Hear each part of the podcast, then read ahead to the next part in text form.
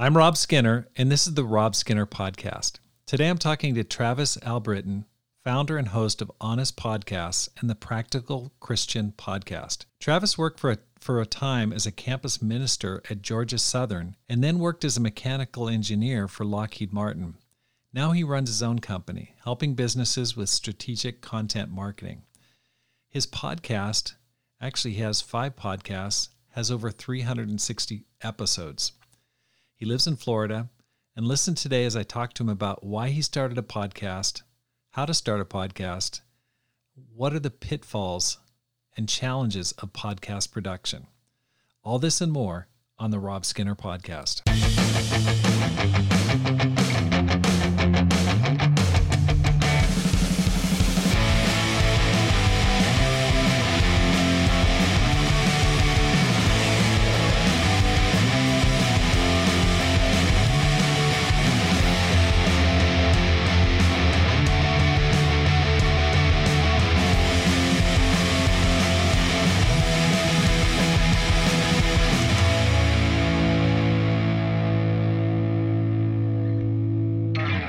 Welcome back to the Rob Skinner Podcast. My goal is to inspire you to live a no regrets life, make this life count, and multiply disciples, leaders, and churches.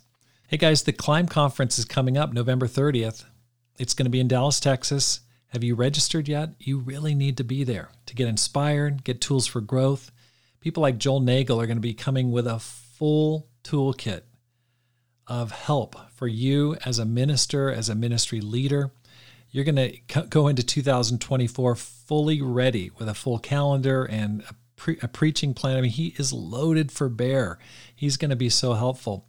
You'll be able to listen to people like Sean Wooten, Kevin Miller, Dave Bliley preach the word on how to grow your ministry and yourself. We've got so many good speakers, so many gifted people who are going to help you to grow spiritually and to grow your ministry. And you're just going to get encouraged by being around idealistic, faithful followers of Jesus. Register today at robskinner.com if you haven't already. I'm looking for a leader, a team, and money to plant the Green Valley Church in September of 2023. Green Valley and its neighboring city of Sahuarita are some of the fastest growing cities in the state of Arizona. It's just a booming, booming area. I want to share this. There's been a couple driving all the way up from Green Valley with Karen Kolarik, whom I, I interviewed a few episodes back. And nearly every Sunday, not joking, one or both of them will cry after the lesson. They'll come up, they'll squeeze my hand and say, Man, I needed that so much. Thank you so much. And they'll thank me for preaching the word to them. And they are fired up and they're so eager to get baptized in the next several weeks. And so when I see the passion, the desire for God in their face, I think we need a church for them and people like them. There's so many people that are hurting who want to hear the gospel, who are, are open they're just waiting for the good news. They they're waiting for the people to present the word to them. And that's why I'm looking for a leadership couple, team members, and money to plant this beautiful area of Arizona. If you're interested in leading or going on a mission team, email me at rob at robskinner.com. If you can't go on the team, but you'd like to support the planting with a tax deductible gift, click the link in the bottom of the show notes and select the general fund option. I'm really excited today because I've got on the program Travis Albritton. And Travis has been an inspiration to me as I've got my own podcast going. Travis has just really torn it up and has almost like 400 episodes, five podcasts going, and is really an expert in this area of serving disciples by giving them practical help on how to be a disciple. So I look forward to talking to him. Travis, welcome to the program. Thanks for having me, Rob. Grateful to be here. Now we haven't we live on opposite sides of the country. We did run into each other briefly in Georgia, but it's really a pleasure to talk to you directly. Thank you for making the time. Oh, absolutely. We're going to have a lot of fun today. Yeah. Well, Travis, how did you become a Christian? So, my parents were both converted in the Crossroads movement back in the 80s in Central Florida and then eventually kind of co opted into the ICOC. So I grew up in the ICOC. I'm a blue blooded Kingdom kid through and through. uh, remember Kingdom News Network and you know these uh, multi-hour prayer sessions for special missions and you know kind of growing up in kind of the zeitgeist of the ICOC in the 90s. But, uh, you know, I think my parents were very wise in allowing me to chart my own course spiritually and really wanting me to make my own decision about God. And so it wasn't until high school where I really decided, okay, you know, I'm doing a pretty terrible job of running my own life. Maybe there is something to this whole following God thing. And, uh, you know, and, and the great thing about growing up in the ICOC, which had such a strong Bible study culture, was I knew exactly what I needed to do to kind of get clarity, which is find someone I trust who can teach me what the Bible says, and then I can make a decision for myself. And as I started studying it and, you know, going through the first principle studies and, and doing some additional ones as well, because um, I had a healthy skepticism about God and the Bible, uh, it, the Bible just came alive in a way that I'd never experienced before. And so as I started to implement the things that I was reading and really trying to wrestle through my own human nature, uh, I, I saw the value of not only following God, who I was now very confident existed, uh, but that what He had planned for my life was infinitely better than anything I could create on my own. Mm. And so, both in an eternal sense of like, you know, wanting to go to heaven and not to hell, but then also in the very real present sense of I want my life to be purpose filled while I'm here and to make mm-hmm. the most of it. Uh, so, for both of those reasons, for me, it was pretty clear that, okay, I, I really want to become a disciple. So, I became a Christian uh, and, and got baptized May 10th, 2006. So I've been a Christian for just over 17 years as of yesterday. Wow. Okay. Congratulations on your yeah. spiritual birthday. Are you married, single? Married, two kids. So my wife and I met at a campus training program in Atlanta, ironically enough, uh, at North River back in 2010. Uh, she was you know, going to school or I just graduated from the University of Tennessee and I was at Auburn University. And so we're in the kind of same region of ICOC churches where, you know, campus ministries will get together and things like that. Uh, so that's how we met. We dated long distance for a couple years and then got married. And now I've got a four year old daughter and a one year old son who are just all kinds of bananas, but it makes life very interesting. Wow. Okay. And what's your wife's name?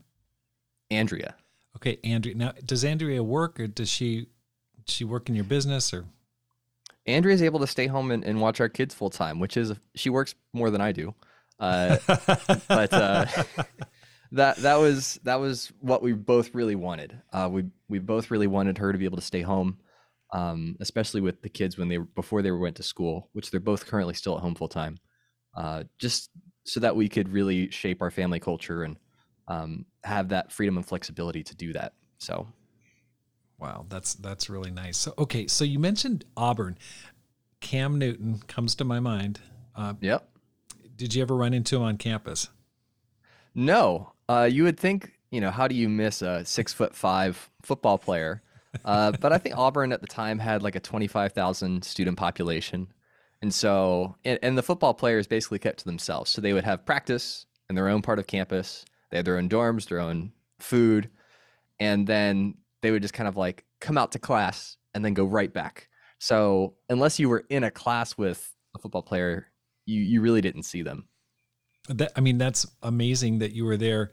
You won a national championship that year, right? Yeah, me. I did. Yes, uh, I contributed some season ticket uh, revenue, but uh, no, that, that was a fantastic uh, experience and uh, definitely one of the highlights of my my college experience. That's being that's... a huge football fan. So oh, you are okay. So yeah. I, I think it's kind of a birthright, mandatory if you're from the southeastern part of the United States that you have to love football. yes, college football specifically. Yep. okay, so can you give a little bit of a overview of where you've been since you graduated in 2012? Sure. So after I graduated from college, I did a one year challenge. So this is pretty soon after um, Tom Brown had, had put forth this idea of why don't we create an avenue and a vehicle for young people that want to take a year off, whether it's in the middle of college or right after college or earlier in the career, to just focus on ministry for a year before they continue, you know, forward with whatever their career trajectory is. And I was one of the first people to jump onto that and which was really great because at the time I was convinced that my path led led me to full time ministry. Mm. That uh, you know, typical talented young person. It's like I'm destined for great things. I have so many talents. Everyone tells me how talented I am. Uh, I've been put in this inc- this leadership incubator. Lead- you're, you're laughing because you know these are all the things that a 21 year old hotshot thinks internally. Um, you know, and so so I'm just destined to be like the next, you know, kingdom mover in the ICOC. you know, and so I went on this one year challenge and uh, went to Georgia Southern, which is a university in Southeast Georgia. They had a campus ministry of six people, and they commuted an hour to go to church to the nearest closest church in Savannah. So I was like, I'm gonna get there. We're gonna turn the place upside down. We're gonna have like hundred baptisms, and then I'll get to choose whether I go on staff at Boston or New York or LA, you know, or maybe they'll send me international. Who knows what God is gonna do with my my epic skills. So naturally, none of that happened, and I was completely humbled, and it was the best thing for me Mm.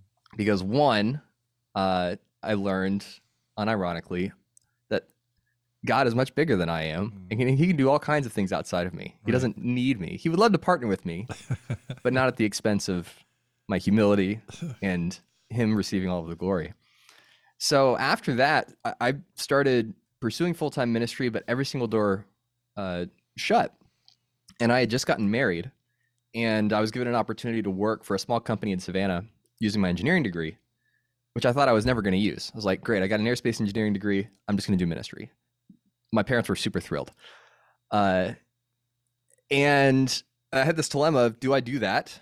Do I become gainfully employed or live with my in laws, which would be a great first start? Like, I'm the best man to take care of your daughter. Can we move in with you because we're broke? And rather than me get a job, I'm just going to work for the church for free. So, got lots of advice, and all the advice pointed in the direction of be a responsible adult. So I did. And so we lived in Savannah for about a year and a half, uh, and then ended up getting laid off at that job and finding a job in Jacksonville. So we were able to move to Jacksonville. We've been here for the last eight years or so, uh, and it's been phenomenal. Really loved investing in the church here, church here, building the relationships here, um, and it's just been a great time of refinement and growth and maturity for me as well. So that's kind of the the course to where we are now from from where we started in college. Okay, so you you started as a campus minister, didn't didn't quite work out like you planned. I just have to chuckle because I just it- sounds I've, I've thought those that way many many times. But then it's really interesting. You you you you worked as an engineer. You're an aerospace engineering graduate, so you were essentially a rocket scientist. Is that right? That's accurate. Yeah. Wow. Okay. So there's some some brain power there, and you worked for a, a defense contractor, Lockheed Martin. hmm And h- how'd that go? It was interesting. So, aerospace engineering is one of those fields where it sounds really great and the pitch is great. Like you're going to work on airplanes, rocket ships. Like who doesn't Right. want to do that? Sure. But then the number of jobs that are available that you would actually want coming out of college is maybe less than 1% of where aerospace engineers end up landing. So you're talking SpaceX, NASA, you know, maybe Boeing Right. working on 747s. And all the fun jobs, the design jobs, those are like reserved for senior engineers that actually know what they're doing. And so as a young kid out of college, your options are basically like work as in a manufacturing facility as someone with technical knowledge or put in 80 hours a week somewhere making, you know, just above the poverty line to earn your stripes to work your way up to eventually get to where you want to be. And so all the jobs and the careers I was interested in pursuing, uh, I wasn't willing to make the trade-offs to have a healthy life as someone who wants to follow God, invest in ministry and in my family. And so so working at Lockheed was really more about kind of have putting that adult hat on and saying this isn't the dream job, but it'll pay the bills. Right. And that was kind of my approach while I was there for three and a half years. Okay. But then you decided to go off on your own. Now you run your own business. Okay. That's a big step of faith. Tell me about how you you decided to do that. So it's it's funny. There's actually a middle step there. Um, so while I was working at Lockheed, I started an online teaching ministry. So this would have been 2016, and what I was fascinated with was how do I combine some of these online business elements that I'm seeing other people have success with with a teaching ministry so I could basically be fully self-supported in the full-time ministry. That was the idea. And so as I'm pursuing building that on the side, then I have an opportunity to to use some of those skills that I'd gained specifically in podcasting to switch careers and work for a podcasting company called Buzzsprout. And I worked there for 4 years as their head of content, basically teaching people how to start, grow, monetize their podcasts. And so that intermediate step is what allowed me to pivot into what I'm doing now, where my business is actually producing podcasts for businesses and uh, influ- influential individuals. Uh, and so that's kind of how it how it transitioned. And each point in time was definitely like a God moment where it wasn't something I expected or anticipated or was really pursuing, but it was one of those things where, it, like within a couple of days, it becomes really clear, like, okay, th- this isn't something I was going after, but it seems pretty obvious that God's behind this. So let's see that where this goes. Mm. Um, so going from starting the idea of having my own business to actually being able to do it full time was about seven years of working and building and trying things and failing and investing in things and having the investments not turn out. You know, I probably put somewhere between two hundred fifty thousand and three hundred thousand dollars of my own money into different business ventures until I got to where I am now, and most of them failed. And so it wasn't like I, I just decided, you know what, I'm going to start my own business. I'm going to do my own thing and then everything lined up. It was definitely a lot of hard work to even figure out what that business would look like, what would be something that was deeply fulfilling to me, but also had the potential to support my family. And so, so yeah, so it was definitely a bumpy road in the middle there, but okay. On the other on the other side of this, it's it's a fun story to tell in retrospect. okay, so that just brings up so many questions. First of all, where the heck did you get two hundred or three hundred thousand dollars to invest in a business? I mean, that's that's a ton of money. So some of it's real estate. So uh, my wife inherited some money from her grandfather that we put into a house, and then when we sold the house, I took some of the equity from that sale and put it into it. Uh, but then also just uh, piecing together personal loans, pulling money out of retirement accounts, doing all the things that financial investors and analysts say you should never do. And I just completely ignored all that advice. Uh, you know, because everyone has to chart their own path, and sometimes you have to learn your own lessons. Uh, and so, and it was over a period of years. And so, if you break it up to like 40 or 50K a year, most of that time I was on salary somewhere.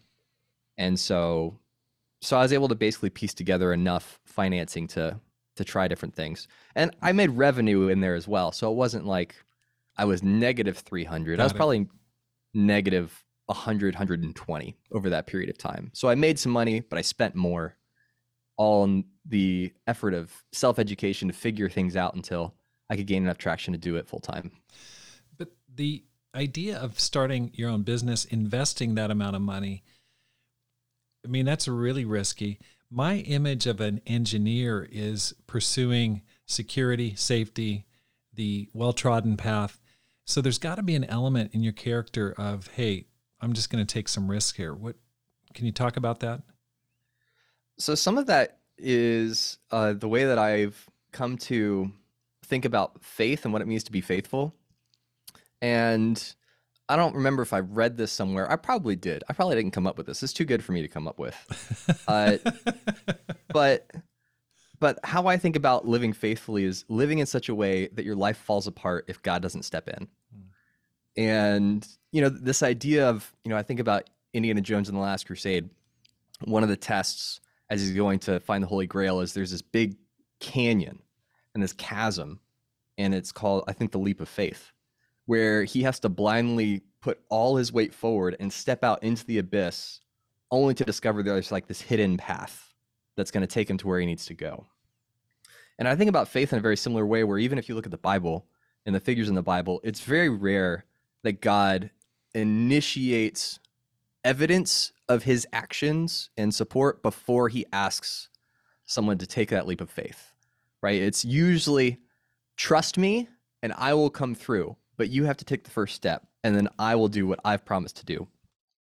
And so I've really tried to live my life that way where, you know, and, and it's not 100%.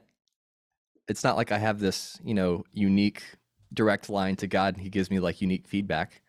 But you know, trying to live faithfully and really wrestle through that what that means for me has always come down to how do I actively pursue all possible opportunities, make calculated risks when necessary, and trust that even if it blows up spectacularly, that God will take care of me and my family. I don't know what it's going to look like. I don't know where we're going to live. I don't know if we're going to be on food stamps or not, but I know that the bottom, the worst case scenario, is better than I could ever anticipate. Um, and so having that level of comfort and security that, yeah, it might not work out, but God's still going to take care of us mm. and make sure that our needs are met. That gives me the the confidence and the, the assurance to try things that would seem risky. Uh, but obviously, it's you're going for the upside, the promise of what could be, and being willing to grit through the hard work to to see that happen. Um, but it's funny because even when I look back at how I started and what I envisioned it would look like, it's totally different and way better. But you know, I could have never known back when I started this whole endeavor and trying to work for myself um, where it would end up. And so it's been really cool to see how God has answered certain prayers, said no to others. I mean, there were like years of just desperately asking God to step in and make something happen, only to hear silence on the other end. So it's not like it's been this great, you know, mountaintop experience the whole time. There's plenty. There's been plenty of you know valley of the shadow of death going on, but you know, I, I don't know any other way to live except to try and seek what is it that I can do in this moment to glorify God, to pursue the things He's put on my heart as as someone who's creative in the same way that He is, and really try and live as an image bearer hmm. uh, that involves risk. Right. And so I'm I'm perfectly comfortable taking risks, calculated risks, not stupid ones. Um, knowing that at the end of my life, I'll probably look back, and the things that I'll regret are the the chances I didn't take, not right. the ones that I did. Right. Oh, I I couldn't agree more with you. I mean, last night I woke up in the middle of the night, and I was just thinking, oh, I'm working on a, a new church planting in southeastern Arizona, and just you know thinking about it, worried about it, and just praying to God, God, you gotta you gotta come through here. And I, I mean, that's both the the burden and the excitement about like church planting and spiritual adventures. It's you're right. I mean, I just love what you said. Living in such a way that if um, your your life falls apart unless God steps in, and and it's so true. I mean, after God steps in, you're like, I knew He'd come through, but before that, it's it's you know you're forced to your knees. You're really forced to to rely on God. Okay, so you worked for Buzzsprout from 2016 to 2020. Is that right? It would have been 2018 to 2022. Okay, so that so was that after after your time period with Lockheed Martin. Okay, so mm-hmm. that must have given you a ton of great practicals on developing. I mean, you must have been able to adopt a lot of, of stuff and implement it into your own business. And so what I what I get is that you were also working nights, work kind of developing your own business at the same time. Is that right? Yeah. So while I was working full time by day, in the evenings and on the weekends, I would basically work on my side hustle. And this was a constant conversation with my wife. We didn't have any kids for the first half of it about, you know, this investment will be worth it eventually. I don't know what eventually is going to happen, but eventually. Um, and so, yeah, so I, I had a full time job and then a second full time job that was un- basically an unpaid internship to mm. myself. Mm. Uh, and I did that for six years, six years before I was able to shift to it, to just having one full time wow. job. Wow, that's amazing. It reminds me of Nate Shadley. I interviewed him a few episodes back, and in starting a new business, he he got laid off from a job, and he decided, okay, he told his wife, I'm going to work 40 hours a week starting one company, and another 40 hours a week trying another company, just as a, an insurance policy. and he did it, and he got him off the ground. So, so basically, you're working full time with Buzzsprout and full time, and you've got to do that. So let's talk a bit, a little bit about why. Okay, why'd you do this? Why? What's driving you to start a podcast and a business? Uh, I mean, it's not. It's more than a podcast, but if you can talk a little bit about your motivation in getting it going. I mean, that takes a huge amount of motivation to work two full time jobs and really stretch yourself that much. So I think some of it is I'm just driven. I'm just a driven individual. And so once I have in my mind something that I want to accomplish, once I see a path to getting there, then it's just a matter of putting in the time and the effort. And so because I'm very goal oriented, very driven, uh, I'm perfectly happy sacrificing my short term comfortability in order to pursue those kind of longer term endeavors. And I think with podcasting, you really have to have a long term view of it because it is it can become a grind very quickly.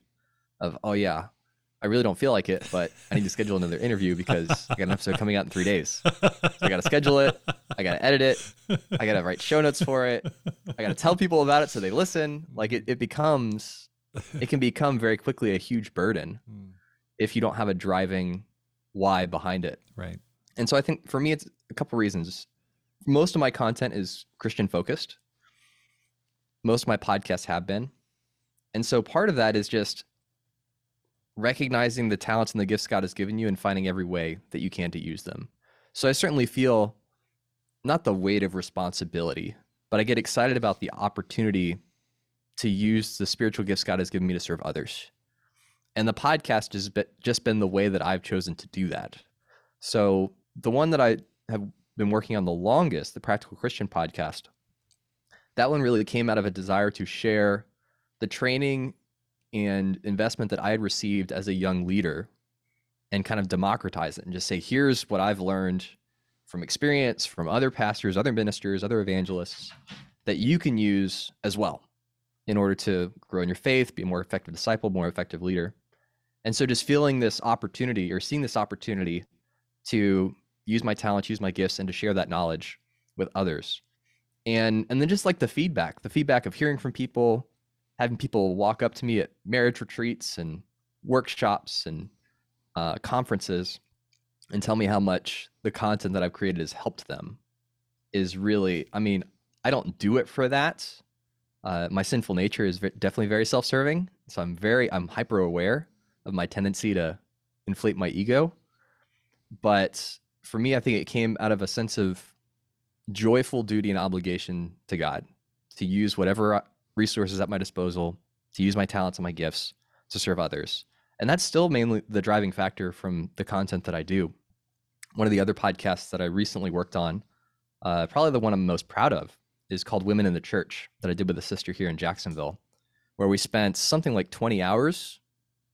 20 hours was the end, like uh, how long the episode ended up being in totality doing a deep study of women's roles in the Bible and how they intersect with the church and and bringing on teachers and experts and really compiling a resource that somebody could go through. They're like can women preach or not? I don't know i hear this perspective i hear this perspective i don't even know how to process this question and you know i haven't made any money from it i haven't been like actively promoting it like see how awesome we are that we made this resource that everyone loves and talks and says good things about.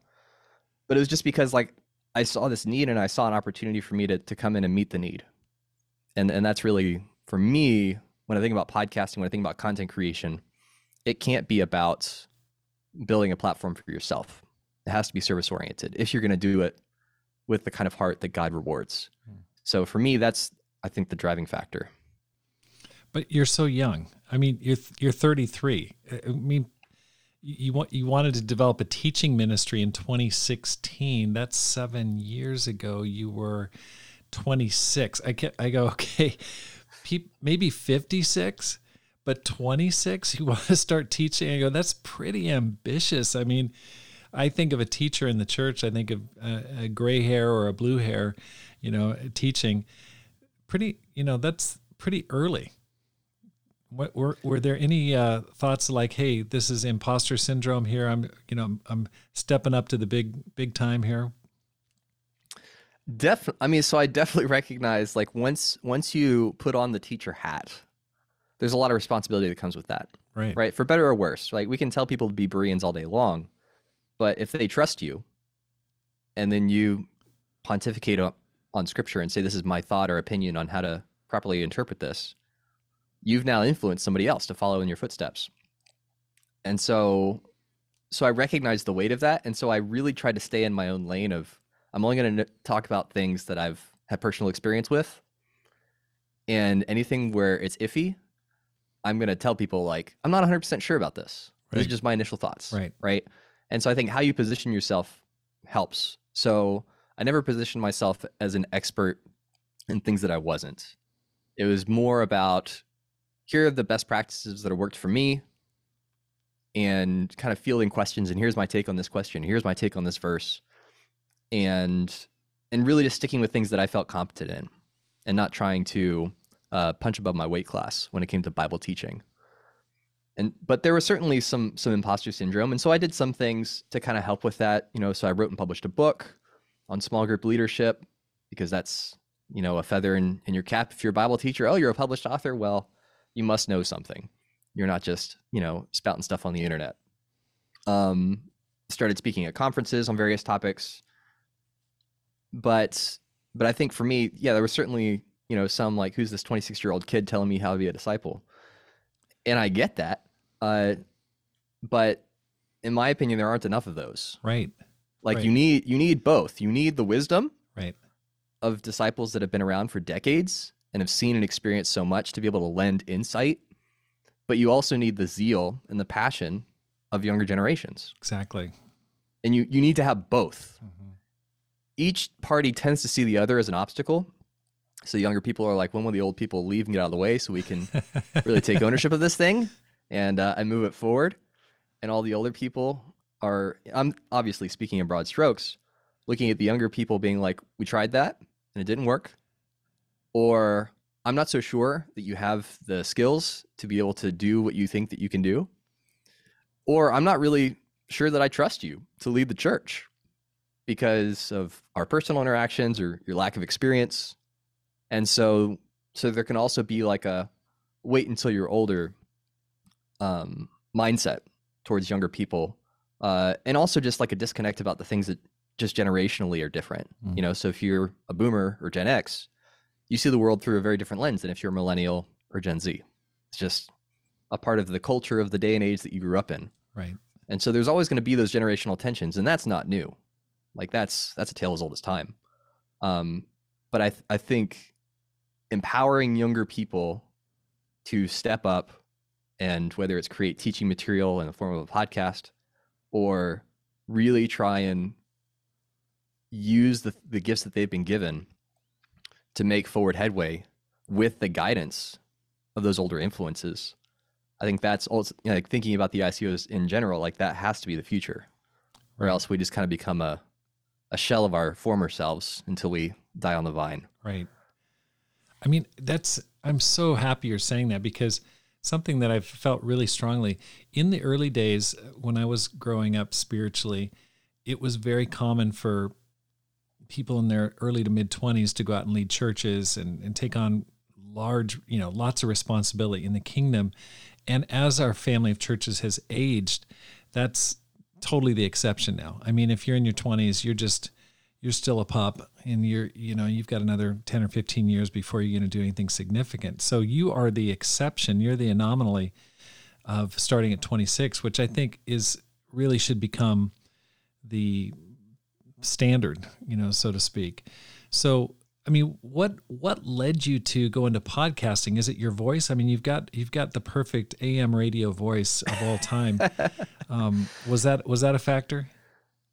I tried all kinds of things. So, you know, this back in 2015, 2016, I tried writing. Like I tried starting a blog. And as anyone who's tried to start a blog will tell you, after three or four posts, you're like, man, I really don't like this. Like, I really don't like this process, and no one's reading it because turns out there's like a you know a billion blogs on the internet. So how are you to get the airtime that you want to to actually you know? So unless you just love to write, like don't start a blog. And so I'm in that camp. Even when I wrote my book, I basically recorded a series of lessons and then had them transcribed and edited the transcripts. That's wow. how I wrote the book. That's so I didn't even write it. I just I just spoke it. Um, and and when I was getting started, I was trying to decide between YouTube and podcasting, and ultimately the financial barrier to entry for podcasting is much lower. You just need a microphone and you can use free software to do everything else. And so because I was trying to be as smart as I could in the beginning, uh, that's kind of the direction I went. And I also loved that podcasting was a growing medium. And I saw an opportunity to fill a gap that I didn't see. So I was one of the first daily Christian podcasts in the world. So back when it started, the Practical Christian podcast was literally every single day, wow. even Saturdays and Sundays. Uh, and so, so it was kind of like a combination of those things. But I also loved that it didn't matter what I looked like. I could just roll out of bed, hair all disheveled, you know, and uh, and just talking to a microphone and nobody knows. Like you could just even record in your closet or you know wherever. Nobody can see you; they just hear you. And so I liked that, and I also liked that with audio, you have the opportunity to to really be intentional.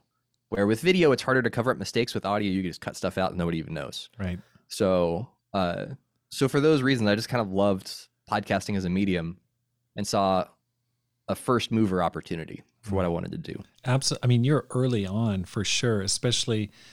Um, I mean, I didn't know of anyone else who was doing it like you. And when I started getting into it in 2020, I looked around and you're really the only one that I knew of who was doing something with, with podcasting. Um, let, us talk a little bit about that initial stage. What does a person need to know to get a podcast started? Because I do get that question from time to time. Like I've thought about it, I've considered it. What does a person need to know to get a podcast going? So I think the hardest thing to figure out is what are you going to talk about? That's the hardest thing to figure out. Because and, and also what is your what are your goals for it? Why do you want to start one? Are you hoping to become famous? To be on the short list of future world sector leaders? Don't start a podcast. Go have some more quiet times. All right. But you know, so so if if the whole point of the podcast is to gain clout or influence, I I would let's let's first talk about that. But uh, let's assume that your heart's in the right place. Like you have a service heart, you want to use your gifts and talents, you want to host conversations, and and not have to deal with the tr- traditional gatekeeping that other mediums have. Great. What are you going to talk about, and why should people care? Those are the first two things that I, whenever I'm working with a client, someone who I'm bringing on to produce their podcast, those are the first two questions I ask. Because people are hyper selective with the podcast they listen to. It's not just a general sports podcast, it's a podcast that follows their favorite team, which you can't get on the radio. Like they those don't exist. And so once you figure out like what am I going to talk about and what is my reason for talking about it, then that informs the kind of episodes that you put together, the kind of people that you interview. And you really want it to be an extension of you. You really want it to be an extension of your expertise, your experience, because that's something that no one else can replicate, right. right? But then also consider like what need is this meeting for people? Like how is this actually going to help people? Because it's one thing to just say the things that you want to say and record it and publish it and you know promote it it's something else to record the content that somebody else needs and have that kind of mindset, right? It's like as a preacher, putting together a lesson or a sermon based on your personal quiet times and that's the framework like this is what i learned this week and it was great. But there's no there's no thought or consideration for what do you actually do with this?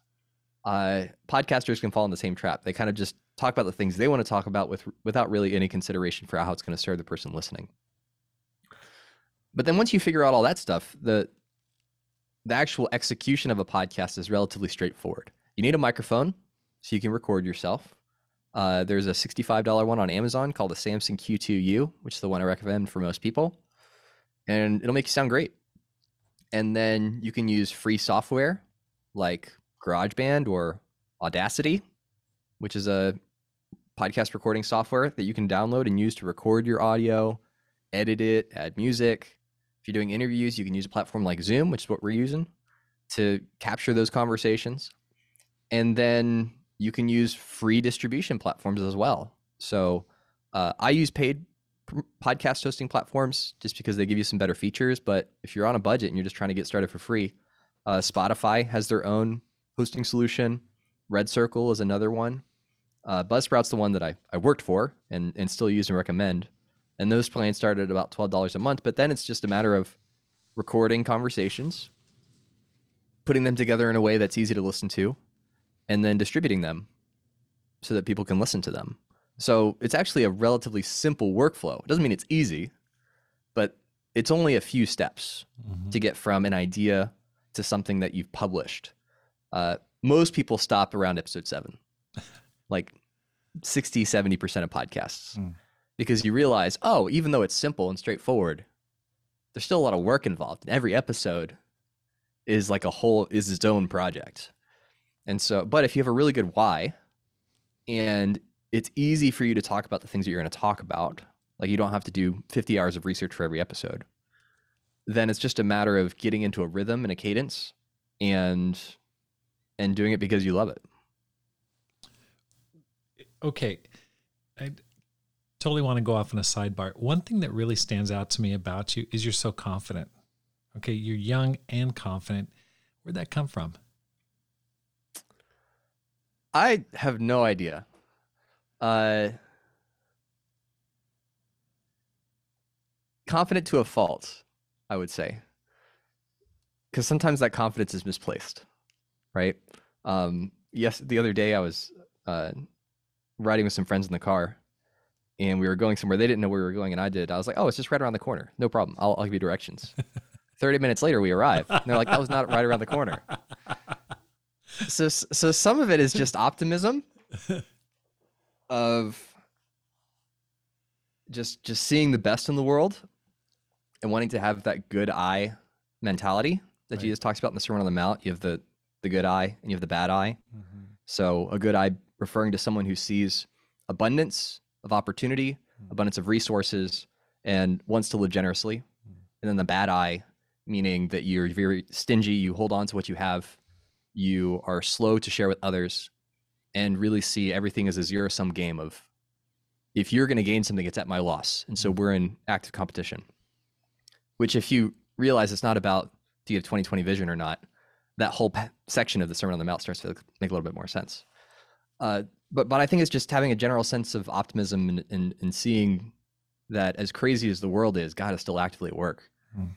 And and then some of it too is just, you know, I, I don't I've I've experienced a lot, Mm. even as a young person. So like we were talking offline before we, we started recording, a year after the church had been planted, I showed up as a freshman at Auburn University. And so there was 12 people in the whole church. So I, I love, and I loved it. I loved every minute of it because then you're not just a member, you're also a, a worship leader and a Bible talk leader. And, you know, you're also helping with, you know, setting up the chairs and setting up the AV and you're the one passing out the flyers and, and you're doing, you're wearing all the hats. And everyone's doing that because there's literally only 12 people to wear the hats that 100 people normally would. Uh, but my freshman year, the couple that was leading the church left in November for financial reasons. This is around the Great Recession, stock market collapse of 08. And so, because it was a new church planting, it was being externally funded, that funding dried up. So they ended up getting called back. So I had a full time ministry couple for three months, the first three months of college. Then there was a single brother who came and helped lead the church my second semester. And then the last three years I was there, we had no one on staff. And the church grew from 12 to over 60 wow in that three year period. Not because we were special, but because God will do what he's going to do, right? And so I think moments like that where I've been able to see God work and then, you know, kind of going back to the discussion we had earlier about living faithfully, I don't think it's a confidence that I have. I think it's just a confidence that I have in God. Right? I've seen him do enough to know that like God is so much bigger than any problem I'm trying to overcome. If this is remotely within his will of what he wants to do, then it'll be successful. And if it isn't, I'm totally fine with that. Mm. Because at the end of the day, it's much bigger than me. Like I'm not the main character in the story, Mm. right? I'm just like playing a supporting role. I'm custodian number 3 in the credits of the movie, right? And so because God's the main character, like I can be confident that whatever's going to happen is exactly what he wants to happen. And so I think that's that's where a lot of my optimism and confidence comes from. It's not because I think that I'm special. Hmm. Um but it's because I know who God is. That's great. And he's demonstrated over and over again that he's more than capable of doing exactly what he said he would do. Mm. Okay, thank you. Going back to the original question, getting a podcast started, anything else that a person should just keep in mind? Plan for it to be more work than you expect it to be, so you won't be surprised. And then I think the the other gift of starting a new podcast is that no one's listening to it yet. so there's always a tendency to want to be perfect or to make it sound like your favorite podcast, which for the most part, they probably have a team of 12 to 15 people working on it. So you're never going to be able to replicate that. Just don't don't even make that a part of your calculus for how you're going to do it. Right. Uh, and so just embrace the fact that you're going to be a beginner in the beginning, and you're not going to know how to do stuff right or it's not going to sound as good as you want it to be mm-hmm. and that's fine because you're right. just getting started right like you have to go through those reps and so uh, if you can commit to a year mm-hmm. of consistent content whatever that publishing schedule cadence is if it's once a week once every other week whatever you decide you can do to give yourself enough time to become proficient enough that you're not necessarily having to wrestle with the day-to-day production of the podcast but it's more about the the more high level existential questions of do I enjoy what I'm doing? Am I finding value in it? Are other people finding value in it? And is this the best medium for me to use to make that connection? Uh, once you once you become comfortable enough with the process of producing the podcast, then that's not a barrier anymore, and you can actually start to make more strategic decisions about it moving forward. One thing I've noticed about your your program, the practical Christian, it's it's your programs are very short, like, like eight minutes. I mean, very very short. How'd you choose that length of time? It was very. Uh, it's a very practical reason. Uh, when it launched, it was a daily podcast, and so if you're going to produce a piece of content every single day, then it has to be short, because I wasn't just recording it; I was also editing it, writing the show notes, putting it together, uploading it, scheduling it, promoting it. So when you're wearing all the hats, you don't have as much time, like literally in the day, to record more than eight minutes at a, at a time. Uh, but some of it too was just again seeing what other people were doing, and more the tendency was for kind of long form one hour interviews. Not there's anything wrong with that. I think that's one of the beautiful things about podcasting. Uh, but I saw an opportunity to kind of zig where everyone else was zagging, right, and to do more frequent, shorter content that was more bite sized, right? So it would almost be like complementary to a quiet time where you have a Bible reading, you pray, and then you listen to like eight minutes of me yapping about spiritual tactics. And then, and that could be something that someone would incorporate in their daily routine. That was the idea. Eventually, I started adding in interviews and long form conversations, but for the most part, it's it stayed true to the original DNA of really short, practical content no fluff, literally because I had no time to add the fluff. and uh, and yeah, that's that's kind of how it took on its own its own uh, DNA. Why did you put the pressure on yourself to do a daily program? So you talked about confidence earlier. Uh, so with that comes, uh, you know, ignorance as well, right? Whenever you're starting something new. Um, and and so I didn't know what I didn't know. And so I thought, well, nobody else is doing this. It's probably because it's hard. So if I'm willing to just like do hard work, I can make this happen. Some of it was because I was ambitious too. Like I wanted the podcast to be the thing that built the audience that could then turn into the full-time teaching ministry. And so quantity is the fastest way to get there, right? You just pump out more content, gives you more at bats, more exposure, grow faster. And so it was it was attached to my dream of how do I escape my 9 to 5 as quickly as possible? And so if I can be ambitious and put in the work now, then maybe I can make that happen faster. Wow, that's really amazing. You mentioned 5 podcasts. Can you list them? So I have the Practical Christian podcast, which we've talked about. Ministry Startup was my first podcast and that was more of like a documentary style retelling of my journey of launching my online teaching ministry. It's really cringeworthy. It's still available. you can listen to it. um, you know, it was very was very introspective, but uh, you know, is I was trying to basically capture my story of building something, Hmm. um, and try and introduce drama, and turn into a little soap opera. But uh, so that was my first podcast, and it's still available. So there's Ministry Startup, Practical Christian Podcast, Small Group Leader Secrets is the name of the book that I published, which you can actually get on IPI, and I basically turned it into an audiobook and published it as a podcast. So even if you couldn't buy the book, you could listen to it for free and get all the resources.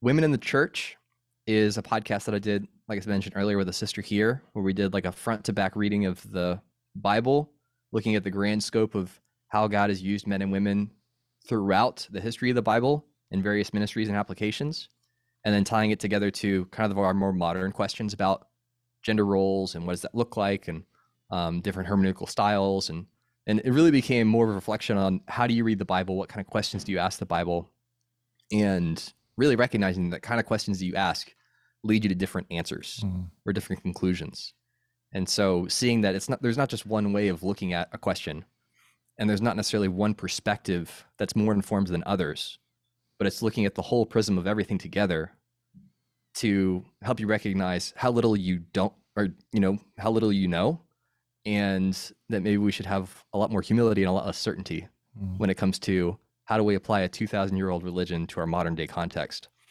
um, you know and then we just make up stuff all the time and pretend like we don't so it's like i can't find a lead evangelist role in the bible anywhere but we're more than happy to hand out the moniker because we've Right. given, it, given it a certain weight right Right. and then the the fifth podcast is honest marketing so this is a podcast that i created specifically for my podcast business and that's really just how to how does being a disciple and being someone who cares about integrity apply that in an industry that is not known for those things? Marketing and sales usually being more associated with high pressure with manipulation with sensational claims. And so how do you actually have a more measured approach to that that's still effective for growing your business? So those are the five Mm. that I've personally hosted that belong to me. I've also hosted several others. So I think you can probably find my name in about 12 credits That's if you look in a podcast app. But those are the five that were personal projects for me. What, like, one thing that stands out to me is you have, it seems like you have a real strong passion about helping people who are working secular jobs achieve spiritual goals. I mean, do something great for God, which I mean, I just, I love. I mean, I worked in real estate for about eight years and planted a church. I, I just, I love this aspect. And it, it's, it saddens me because in the past, and I think there's, there's times when people feel like, well, if you're not in the professional ministry, you just need to devote yourself just to your job and earning money or whatever, or you're, you're out of it spiritually, or there can be that kind of worldly mentality depending on where your paycheck comes from. So, can you talk a little bit about this passion you have to equip people who are working a regular job? So some of it comes from my own history, right? So going back to when God humbled me on my my one year challenge where I thought I was going to be, you know, the the second coming of Elijah, and then it turns out I wasn't. but you know, pivoting out of that, I was then working a full time job while still trying to serve in the ministry, and it really gave me a renewed respect for people that did both Right. because when you're a young kid coming out of college, it's like you have all all the free time in the world, mm. right? You went to class thirteen to fifteen hours a week. It's not even a part time job, right? And so then you look down on, you know, at least this was me. I won't speak for all campus students, but then you look down on other people. You're like, you can't even show up to mid to midweek. Like, I don't care that you have kids with bedtime. Like, you sold out, brother. Like, what do you? Right. Let's ta- let's talk Right. about this Right. you know uh, and so i think there's definitely like a you know that sold out mentality which i know that term has a lot of weight and connotation within our context um, it, it lends itself to a certain judgmental attitude towards people that aren't as active in filling their calendar with spiritual activities but then being on the flip side of that and seeing like wow these brothers and sisters are actually way more spiritual than me because in spite of everything else that they're doing they're still actively engaged in small group getting with other disciples coming to church serving volunteering showing up early staying late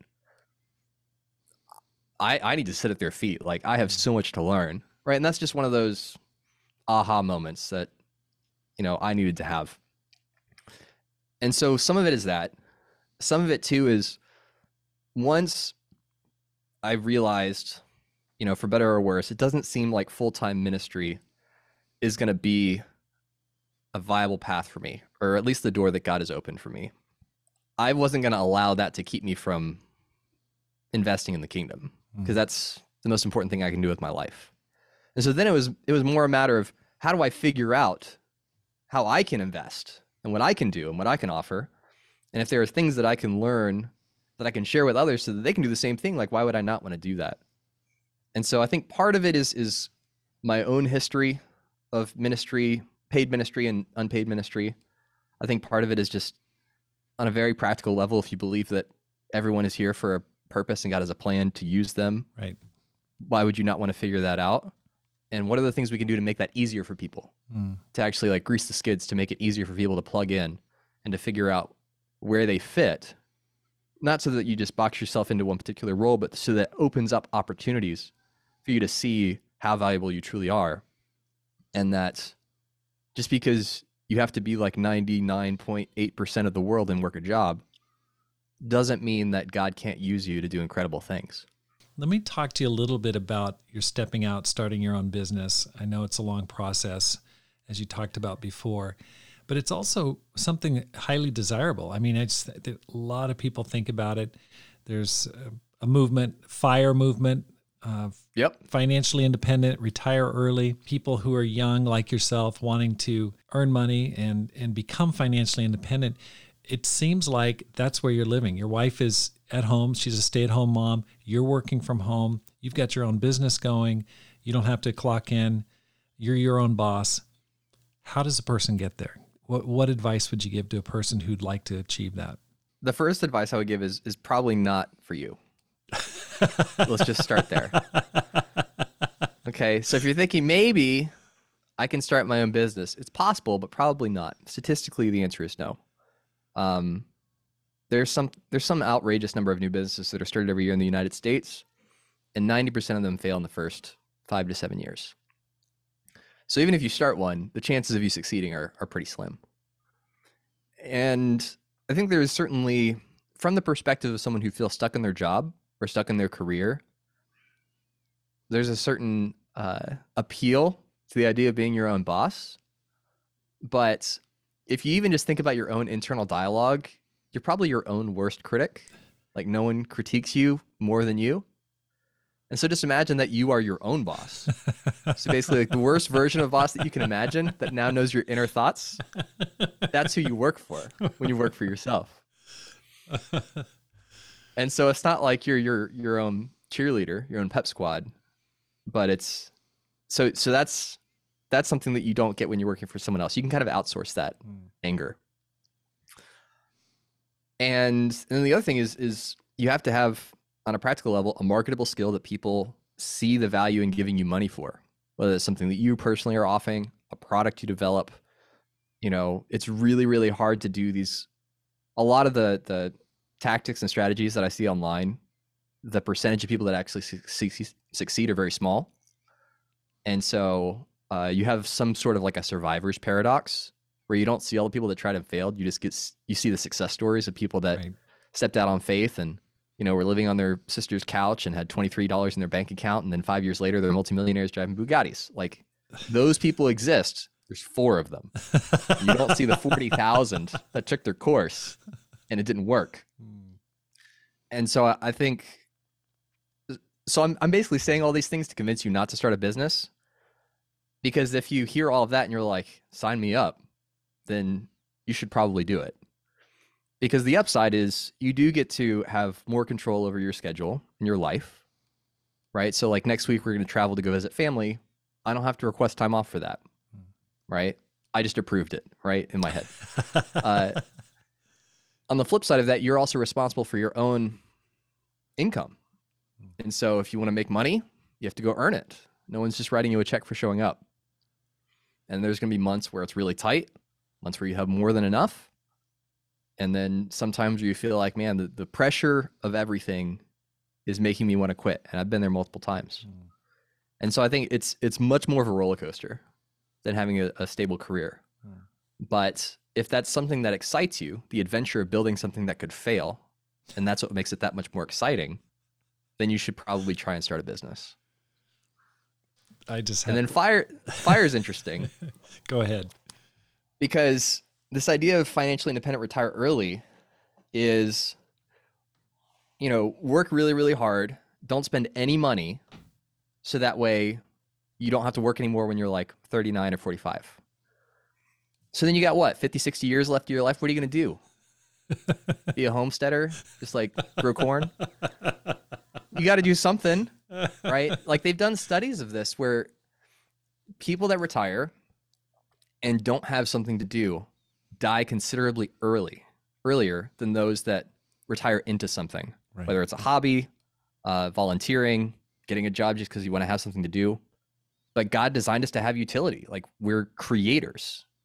And so if you're just lounging about all the time, just completely self serving and I'm just going to watch Netflix and play video games and go to Buffalo Wild Wings with my friends, that might be great for a month or two. And then you'd be like, well, I spent all this time trying to get to a place where I didn't have to work. And now I feel like my life has no purpose anymore. Mm. Because what am I doing with my life? Nothing. Literally just giving myself whatever I want, mm. whatever kind of leisure or luxury I want. And so I think, at least for me, and, and this idea of retirement is definitely a very modern Western idea. Right. The luxury of not working and still being able to su- support your own needs is pretty modern. But I just don't know how I personally would thrive in that kind of environment. Mm. Like I, w- I have to be doing something. Right.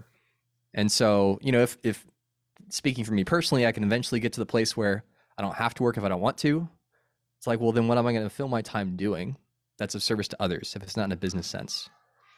And so, if that's something you want to do, build a big nest egg, become personally wealthy so that you can then turn around and be generous. If the activities, your day to day activities, you're not going to be changing because you're still going to be working at something, mm. then maybe, just maybe, becoming a multimillionaire in your 30s shouldn't be high up on your list of priorities. Right. Instead, it should be building a life that you don't feel like you have to take an escape from. Hmm. Wow. And then you don't have to worry about when you can retire. It brings up some questions, though, Travis, because I go, okay, podcasts, it's kind of pro bono. You're doing stuff to help people have quiet times, you know, other stuff like that. You're you're giving people some practicals that's not going to bring in a lot of money. That's definitely not going to bring enough money to support a family of four. Can you, I know, without getting too personal, can you share where your primary source of income and support is coming from or how you've monetized it enough where you can keep afloat? Absolutely. So the podcasts themselves don't make money. They instead get me exposure to people that are looking for help to make their own podcasts and want to pay somebody to do it for them. So my agency primarily works with businesses, but some with individuals that are like, listen, I want a podcast. I don't want to do anything except record the content. And I say, great, sign me up. Here's the bill. Every single month, we'll create all these things for you, and you'll pay me for that. And so it's a service that I offer from my own expertise. So I'm offering something that they can't do on their own. And it's a done for you service. So it's not like, hey, I'm going to teach you how to do it and you do it yourself. I'm literally doing it on their behalf. And so I can charge more for that. And then I've also been able to build a team that does the day to day work of actually producing the podcast. Like I've trained each of them how to do their particular tasks. So the business itself is not in the podcast, it's spinning off from I'm very successful as a podcaster, so I know what works and what doesn't. And if you want to tap into that and you want me to make it for you, here's how much that costs. And so that's how I'm able to generate enough income to support my family. But it's not from the Practical Christian podcast. Got it. But it's a religious podcast. So how do you get businesses to go, okay, I need to talk to Travis here. He's a Christian podcaster and he's going to help me with my business. I mean, isn't there some sort of prejudice there involved?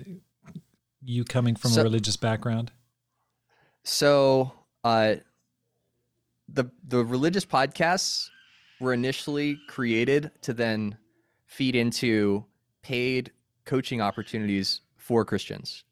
So I had like a small group leaders program that I did with people, like a course. Um, I had uh, online ministry program where I teach people how to start online ministries, and they could pay for that. So those Christian, the Christian content really fed into Christian products and services.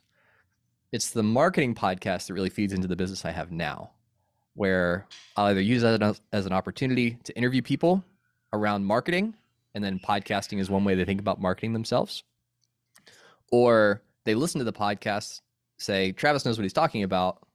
We've thought about making a podcast. Maybe he's the guy to do it for us. Mm. And so that's that's how I connect those dots.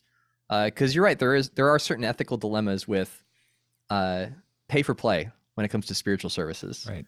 and you know I see people go astray with it very often.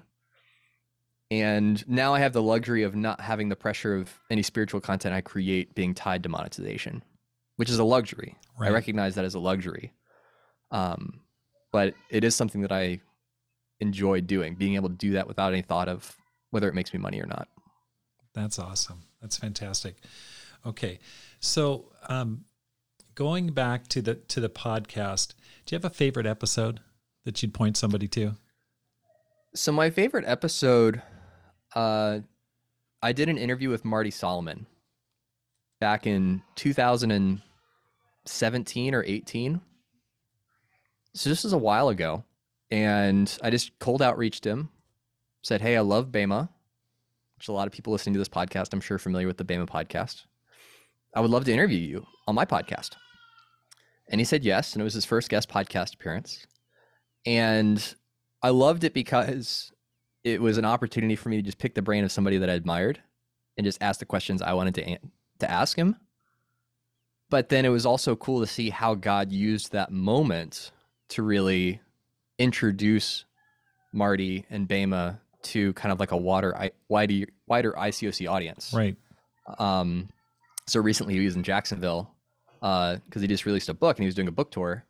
And uh, we were talking, and he said, "You know, Travis, this is all your fault. Like it all started with that podcast interview." Wow. And uh, I said, "You, you know, you're welcome." But, uh, but I think, like looking back, that's my favorite episode. Not necessarily because of the content, but because of how God used that moment to really bring another perspective into what does it mean to live a life as a disciple Mhm.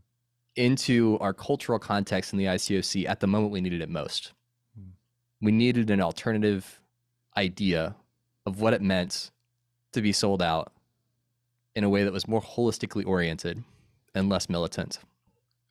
And I think that God has really used Marty in his ministry to do some incredible things.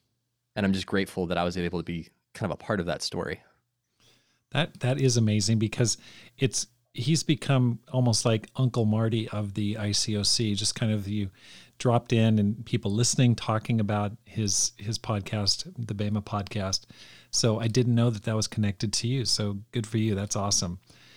Do you what's what's been the most challenging part of this whole process? Like when you look back, you go, "Whoa, that was quite a cross to carry." there's a lot of weight that comes into being a public figure where now you're not just Travis. Like, I'm not just Travis. I'm Travis the podcaster. I'm Travis the host of. And then when you couple that with the weight that comes with teaching, typically as a Bible teacher, you're you're looking into the eyes of your audience, right? You're seeing them, you're, you're engaging with them, you're interacting with them. There's, there's some sort of context and mutual understanding. And if you say something or slip up, the only people that hear it are the people in the room. But when you start broadcasting that kind of interaction, the internet never forgets. Mm. And so that's an extra weight of, you know, and, and one of the reasons why I try and only talk about things that I know is because once the cat's out of the bag, bag it's there. And it's not just like teaching people how to tie their shoes, it's teaching people how to follow Jesus.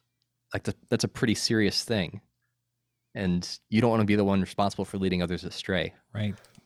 And so I think the weight and, and what I would encourage anyone who's doing a spiritual podcast to strongly consider is when I have to stand before God and answer for my life, is this going to be a highlight or a low light for me? Hmm. Is this going to be something that God looks at and says, wow, that was really great what you did? Or am I going to get into heaven in spite of it? and Wow. that's, I mean, that's like an existential question Right. but for me that's that's how i think about it um and why i try to be really careful with what i say on the air Hmm. you you've done a lot early on. I mean, you're only 33. You're not you're you're not even in your prime yet. I mean, most people don't get into their prime until they're 40. What's up ahead? What's around the corner for you? So I have a couple different things that I'm working on and tinkering with, um, professionally, for sure.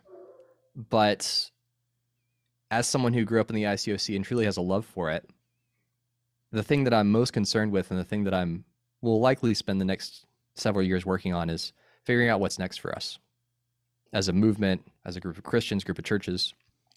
Because there's a reason that those of us that are still here are still here. Mm-hmm. Like there's truly something special that you can't find anywhere else. That's right. And and that was hard earned. Right? Like we went through a lot to get to where we are now.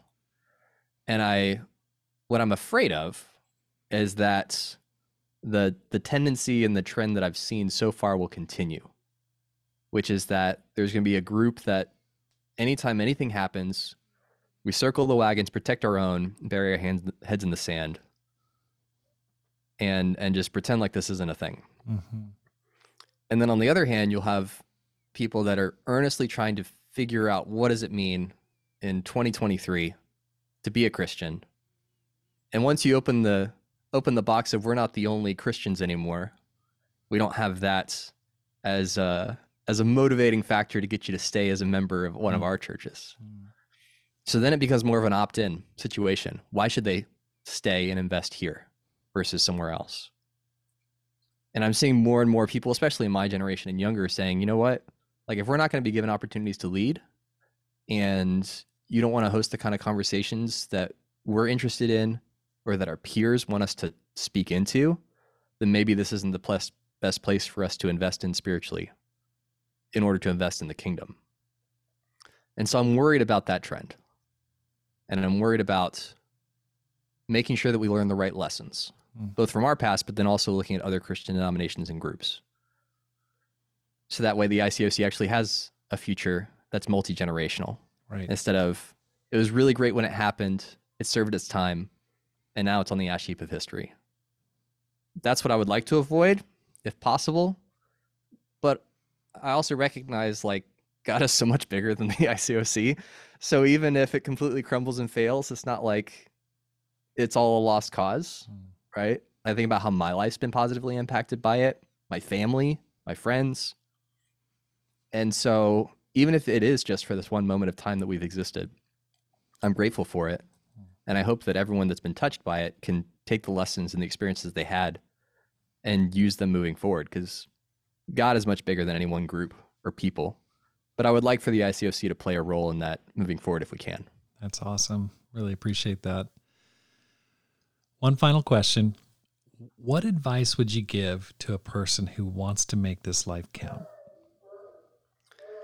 So it's interesting you asked me that question because on the Practical Christian podcast, I ask a similar question. So when I'm talking to somebody and doing an interview, I ask them, what advice would you give to someone who wants to make an impact for God? Mm. And my answer to that has shifted over time. But if I think specifically about your question, you want to make your life count. Count for what? Like, what does that look like for you? Is it count for God? Count for yourself? What do you want to be remembered for? You know, there's the eulogy example, right? What do you want people to say about you after you're gone? What will they actually remember about you? and then living your life in such a way that you can write that eulogy yourself. But I, I think ultimately that for me, when people ask me that question, it's what would make you feel like you gave God your best? And what does that mean? What does that look like for you? Right. So if you're a single mother working two jobs, that answer is different than if you're 22, single, right out of college. Right. And there's no right or wrong answer. But I think it's it's just being intentional about the life that you live and feeling like you have some agency over what direction that takes. And if you can take those two things together and pair that with a desire to really see God glorified, I'm not sure if you can mess it up. Travis, thank you so much for your time and all the best to you in your multiple businesses and ventures. It's it's really refreshing to to talk to you and to learn from you. And I just hope God blesses you tremendously going forward. Thanks, Rob. It's been a lot of fun. Thanks for having me on. Thanks for listening. Here's how you can help support the program. First of all, hit the subscribe button and please send a link to your friends. Let them know about it. Secondly, read and review one of my books. You can find them on Amazon.